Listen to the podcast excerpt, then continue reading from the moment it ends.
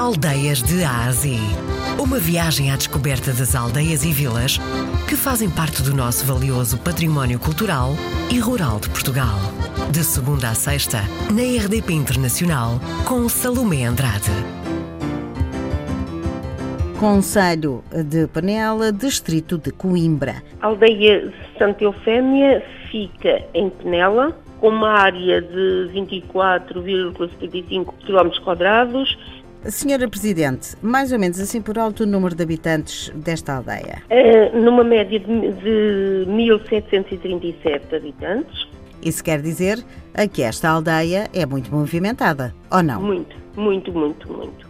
Os habitantes, não, tra alguns trabalham fora de, da aldeia, outros para Condeixa, outros para Miranda, Lausanne, outros para Figueiró dos Vinhos. Portanto, é uma aldeia que está bem localizada a nível de acessos?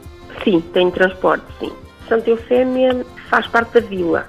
Temos uh, vários cafés, temos uma padaria pastelaria e temos vários restaurantes temos também salões de, de, de cabeleireira, temos uh, um centro de saúde, temos infantários, temos uma escola do primeiro ciclo ao décimo primeiro ano, temos também uma, a Santa Casa da Misericórdia, temos os bombeiros também, a sede dos bombeiros, e temos espaços verdes, temos o castelo uh, também em Santa Eufémia, dos moinhos de água para moer o milho e o trigo que, que existem.